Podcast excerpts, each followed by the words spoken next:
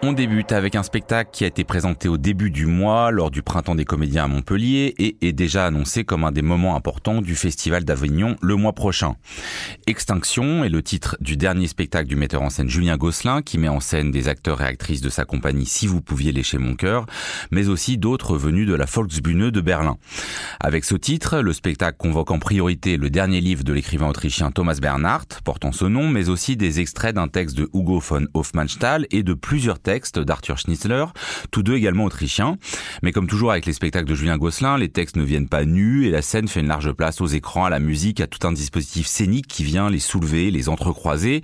Alors contrairement à vous, je n'ai pas pu me rendre à Montpellier pour la première de ce spectacle très attendu de Julien Gosselin. Est-ce que vous pourriez donc commencer, euh, Vincent Bouquet, en me décrivant, alors je vais pas vous demander de résumer en quelques minutes euh, un spectacle de plus de 5 heures, mais euh, ce qu'on y voit. Bah D'abord, on commence pas avec Thomas Bernhardt. Euh, je crois que c'est ça qu'il faut dire, euh, c'est qu'on commence par quelque chose qui déstabilise d'entrée de jeu les spectateurs, à savoir un set électro qui dure à peu près 45 minutes, je dirais, quelque chose comme ça, et qui en fait où il y a euh, donc deux DJ, Guillaume Bachelet et Maxence Vandevelde, qui sont aux platines, et on a comme ça des spectateurs qui sont conviés d'entrée de jeu en entrant dans la salle à venir boire une bière ou un jus de pomme, et puis les uns les autres comme ça, tout à coup, il y a une foule qui s'amasse autour de ces DJ avec ce set électro. Et puis, bah, ceux qui veulent aller dans les gradins vont dans les gradins s'ils n'ont pas envie de danser sur de la musique. Et donc là, il y a quelque chose qui, d'entrée de jeu, brise le rapport scène-salle habituel et surtout va mettre en place, on va dire, un distinguo parce que les gens, forcément, qui sont au pied des platines sont plutôt une, on va dire, une, une clientèle, entre guillemets, j'allais dire, de spectateurs, mais parce qu'elles sont clients de cette musique-là, mais en tout cas, euh, plutôt jeunes. Et puis, euh, dans les gradins, on a plutôt des gens qui sont, euh, voilà, venus voir du théâtre, donc plutôt une moyenne d'âge peut-être un peu plus élevée. Et donc, il y a un dissensus tout de suite qui se crée euh, entre, euh, on va dire, cette, cette foule jeune euh, qui se met à danser comme ça, avec une danse très physique, quasi, qui ont les corps comme ça un peu transcendés. Et puis, voilà, dans les gradins, beaucoup de spectateurs qui se demandent un peu ce qui... Voilà, ils venaient voir Thomas Bernhardt, ils assistent à un set électro, et en plus, ils ne savent pas trop à ce moment-là combien de temps cela va durer. voilà. Et donc, peu à peu, en fait, Julien Gosselin met en place un système de vidéo, évidemment, comme d'habitude, avec une caméra comme ça qui petit à petit, on va dire, prend la foule. Et puis après, peut progressivement, on croit reconnaître des visages de comédiens et de comédiennes. Et puis la caméra se focalise comme ça sur une comédienne. Et tout à coup, comme ça, elle va hors champ, qui est euh, Rosa Lambeck, donc une des comédiennes de la Voxbühne, qui d'ailleurs garde son propre nom. Et puis elle retrouve Victoria Kennel, qui garde aussi son propre nom de Victoria. On comprend qu'elles sont ensemble. Et là, à ce moment-là, se met en place mais quelques phrases entre elles. Elles se mettent à discuter. Euh, et là, en fait, euh, elle lui dit, euh, Victoria Kennel dit à Rosa Lambeck, il faut que vous rappeliez Wolfsek, donc qui est en fait la demeure familiale du narrateur de Thomas Bernhardt. Et là, à ce moment-là, elle l'intronise en narratrice de Thomas Bernhardt. Et donc Julien Gosselin aussi, et c'est un vrai choix de sa part, au narrateur substitue une narratrice. Et donc il en fait une femme. Et c'est la première, on va dire, partie de cette extinction avec avec euh, cet amas de corps, cet amas d'ombre un petit peu qui danse comme ça euh, dans une sorte de monde en flamme un petit peu. On va dire ça comme ça. C'est la première partie du spectacle. Anaïs, vous étiez euh, avec les danseurs ou dans les gradins? Moi, j'étais vraiment pile au milieu, en fait, dans, avec, dans une incapacité de me décider pour l'un ou l'autre côté. Donc, j'étais vraiment à l'endroit de, de l'observation de ces deux, effectivement, types de comportements très, très différents, avec l'envie de participer à cette vie comme ça, effectivement, proche de la transe euh, dont parlait Vincent, euh, du devant du, concert, en fait, et celle du spectateur. Euh, alors moi, je sais pas, pour moi, il y avait quelque chose de l'ordre de, l'expérience qui était tentée là par, Julien Gosselin, à savoir, on met le théâtre un petit peu au défi de la vie, quelque part. on amène une situation extérieure au théâtre, au théâtre, et on voit ce que ça donne. Est-ce que, voilà, est-ce qu'une une vie particulière est possible ici? Parce que c'est vraiment son questionnement à Julien Gosselin euh, de savoir bah, quelle est la place euh, aujourd'hui euh, du théâtre dans la société. D'ailleurs, il fait porter ce questionnement d'une manière très claire à un certain moment à la narratrice de Thomas Bernard, donc dans la troisième partie du spectacle, parce que la deuxième n'est toujours pas extinction. Hein. il retarde en fait quand même l'arrivée de Thomas Bernhardt le plus possible. Donc on a Schnitzler, plusieurs nouvelles de Schnitzler qui arrivent et de Hugo von Honfestal au milieu pour arriver à extinction. Et donc là, il fait formuler à la narratrice euh, le, bah, ces questionnements euh, sur euh, le théâtre, à savoir bah, que fait-on Enfin voilà, que peut-on porter aujourd'hui comme euh, idée, comme utopie euh, Donc euh, donc voilà, moi j'ai trouvé ça effectivement assez intéressant comme entrée en matière pour arriver bah, vers. Il y a vraiment, on, on, est dans une fragmentation de plus en plus grande, je pense, dans les. Oui, il nous avait habitués à des ruptures de rythme déjà dans ces spectacles, mais là c'est sans doute de Léonid Andreev, c'était très fragmentaire, mais là dans la mesure où déjà il rassemble des œuvres d'auteurs différents et d'époques différentes, la fragmentation est vraiment est vraiment très évidente et tout autant d'ailleurs que sa capacité à faire lien entre euh, ces différents récits, parce que dans, notamment euh, dans la partie centrale, donc qui rassemble autour d'une fête en fait plusieurs euh, récits de. Alors une fête là pas électro, une fête plus balviennois. Oui, plus balviennois, tout à fait. Oui, là on est dans une autre époque, mais une fête encore quand même. Donc il y, y, a vraiment un questionnement sur cette idée de, de, rassemblement, de, de, festivité, qui questionne aussi le théâtre et sa capacité à faire communauté. Et donc là, dans cette partie centrale, vraiment, il tisse euh, ben, plusieurs, euh, plusieurs récits euh, d'une manière assez étonnante, en fait. On n'en voit absolument pas les fils, c'est d'une fluidité incroyable. Hein. Jean-Pierre oui, il, entremêle beaucoup les choses. Et c'est alors moi j'étais, je suis resté dans les gradins. Hein, mais Privilège de l'âge. voilà, voilà, c'est pas du tout ma culture, tout ça. Mais j'étais spectateur. Mais pour moi, c'est le spectacle commence là, commence avec des spectateurs. Et c'est ça qui est très beau. C'est formidable de voir un spectacle qui commence où les spectateurs regardent d'autres spectateurs. C'est quand même pas souvent qu'on voit ça. Donc ça, c'était très beau. Et comment le théâtre s'insinue de, là-dedans. Ça, c'est extraordinaire. Avec ces deux actrices, on reconnaît très vite, tout de suite, même si on n'a jamais vu ces actrices. Et en l'occurrence, il y a une des actrices, l'actrice allemande, on l'a jamais vue sur une scène. Elle est fabuleuse, mais euh, on connaît Victoria, on, a, on, l'a, vu dans tous les spectacles de Gosselin depuis le début, donc on, a un repère comme ça. Et cette phrase euh, du début, mystérieuse, cette phrase du télégramme, évidemment, là, il y a un léger euh, problème pour si on a lu le, roman de Thomas Bernard, on jouit énormément, on comprend tout de suite. Si on l'a pas lu, cette phrase devient plus incertaine, plus ambiguë. Donc là, s'il y a une petite, ça devient un mystère. Donc dans ce cas-là, c'est aussi très fort parce qu'on dit qu'est-ce que c'est que c'est quoi cette histoire de télégramme? Et effectivement, on a la réponse quatre heures plus tard, euh, à peu près.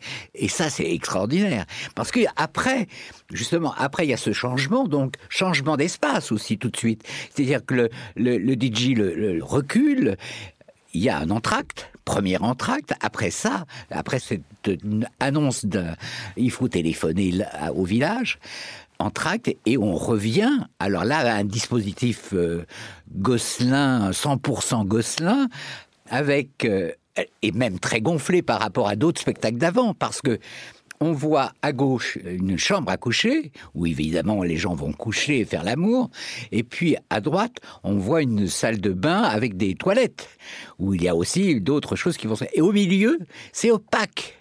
C'est-à-dire qu'on devine, on comprend que c'est un salon, etc., mais on ne le voit pas vraiment. Il y a simplement des, comme toujours, chez Gosselin, une porte de sortie vers l'avant-scène, vers nous, où, un acteur peut, un, des personnages peut venir comme ça, mais très peu finalement, très peu dans ce spectacle. Par rapport au passé, très peu tout se passe donc, il y a une sorte de radicalisation de, de, son procédé. Et avec tout ce travail sur l'écran, ce théâtre filmé en direct, et qui est tout à fait fabuleux. Et là, effectivement, on rentre, alors via Thomas, via, via Schnitzer, via Offensal, dans, dans cette Vienne d'avant l'effondrement. Euh, voilà.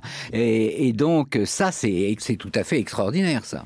Ben, je dirais même que c'est du, c'est pas du 100% Gosselin, je dirais pas que c'est du 110 ou 120% Gosselin. Parce qu'il y, a, y, a y a quand même quelque chose où le plateau de théâtre est un studio de cinéma en fait à ce moment-là. Il y a une disparition quasi complète des corps euh, des comédiens et comédiennes. On et les ça, voit ça vous apparaître.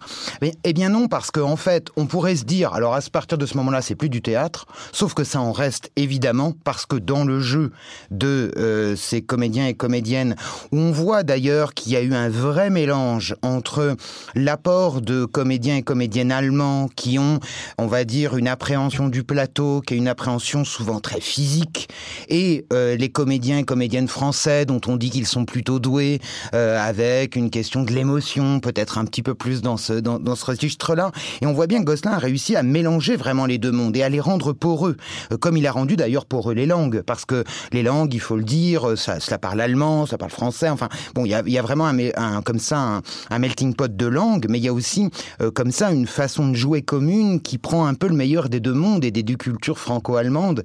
Et donc, il reste du théâtre, évidemment, parce que ces comédiens, euh, ils ne pourraient pas jouer comme ça au cinéma. Euh, ça, j'en suis presque intimement persuadé. Vous allez peut-être me contredire, mais je pense que ce serait pas tenable et pas faisable euh, de jouer comme ça au cinéma. Et puis surtout, Gosselin crée quand même, avec son dispositif sonore, toujours avec une sorte d'immersion, c'est-à-dire qu'il y a vraiment des scènes. Alors, on va peut-être pas les dévoiler ici, mais il y a une scène, par exemple, de vengeance. Bah, ça, on le comprend dès le début de la deuxième partie, de la nature sur ces hommes qui sont devenus complètement insouciants, euh, cette scène de vengeance, la scène aussi du de l'espèce de rituel un peu sectaire euh, mmh. entre les Viennois qui sont en habits folkloriques. Tout là, ça qui nous amène plus dans les années 80. Du coup, il y a encore là un saut temporel à la fin de la deuxième partie euh, pour nous amener vers la troisième.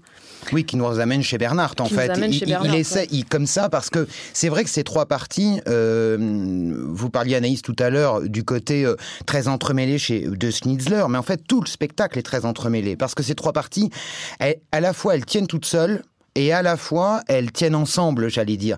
Et voilà, il y a vraiment une, cette fluidité-là qui est Anaïs, peut-être sur ce rapport quand même cinéma-théâtre, voilà, qui fait la patte Gosselin, mais qui l'a euh, franchi peut-être un seuil. Ouais, moi, ben, effectivement, moi je, suis assez d'accord avec euh, Vincent Bouquet quand il dit qu'il reste du théâtre, mais il en reste d'autant plus qu'en le mettant à distance, en nous en rendant euh, l'accès difficile, effectivement, en termes de vision. je pense qu'il le rend éminemment désirable, le théâtre, en fait. on ne cesse de le chercher à travers l'image, à travers les corps euh, qui nous apparaissent euh, quand c'est le cas, effectivement, euh, dans ces, enfin, avec le, fait de mettre en avant les, les, parties plus cachées de la maison. En fait, c'est celles qu'on voit, donc celles de la chambre et de la salle de bain. Il, nous donne envie d'accéder au, cœur de cette bâtisse qui, où se déroule effectivement le cœur des festivités. Donc, moi, je pense que justement, là, il y a une manière de faire aussi jouer l'imaginaire qui nous donne à penser le théâtre peut-être d'une manière plus forte ou différente que si on l'avait vraiment euh, vu agir euh, sous nos yeux. Jean-Pierre Diboda, à la fois sur cette question et celle qu'on peut se poser, puisque donc vous faites partie tous les trois des rares privilégiés à avoir déjà vu le spectacle de Gosselin, quand même un spectacle qui aborde aujourd'hui à la fois la fin du monde et la montée du fascisme, hein, pour le dire vite. C'est quand même des thèmes dont on sait qu'ils peuvent être très casse-gueule, qui ont produit beaucoup d'échecs euh, sur scène. Qu'est-ce qu'il en réussit à en faire? Ah, justement, ce qui est formidable, je trouve, c'est que Gosselin, il met en scène toute cette seconde partie, avant l'arrivée d'Extinction, à la fin, avec le regard de Thomas Bernard.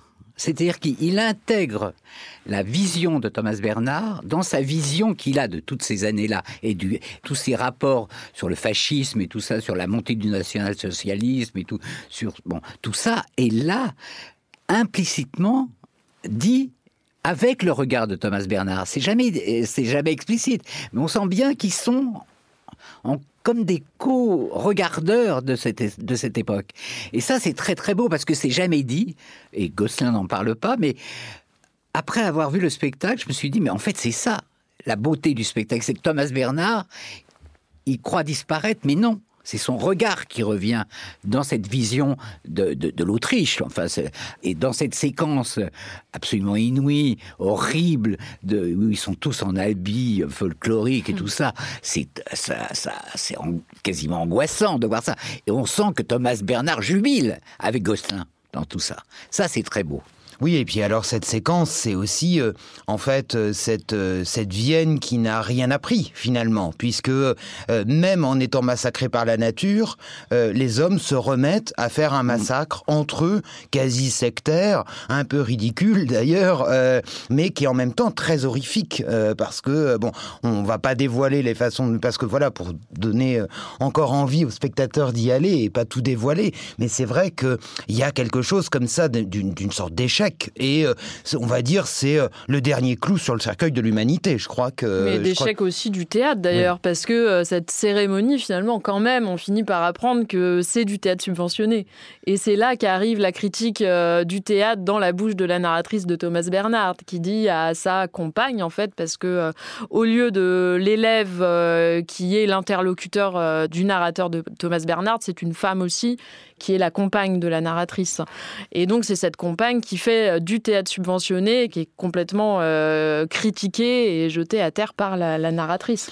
Et d'ailleurs, euh, pour peut-être revenir sur votre question, Joseph, tout à l'heure, sur comment cela s'imbrique avec la question de la fin d'un monde, de la montée du fascisme, etc. Moi, je trouve que ce qu'il arrive à faire dans cette troisième partie, avec une adresse comme ça dans cette conférence, c'est que Bernard, encore aujourd'hui sur plein de thèmes, c'est-à-dire sur le paysage politique qui est complètement atone, sur même le rapport à la photographie comme sorte de miroir déformant du réel à une époque où il n'y avait pas Instagram, alors qu'aujourd'hui on a Instagram. Enfin, il y, a plein, plein de choses comme ça qui résonnent très fortement aujourd'hui et qui fait que cette apocalypse, elle pourrait être aussi prophétique et que cette femme, cette narratrice, en fait, cette Rosa, elle garde son propre nom parce que c'est aussi une femme de notre époque qui viendrait éteindre cela.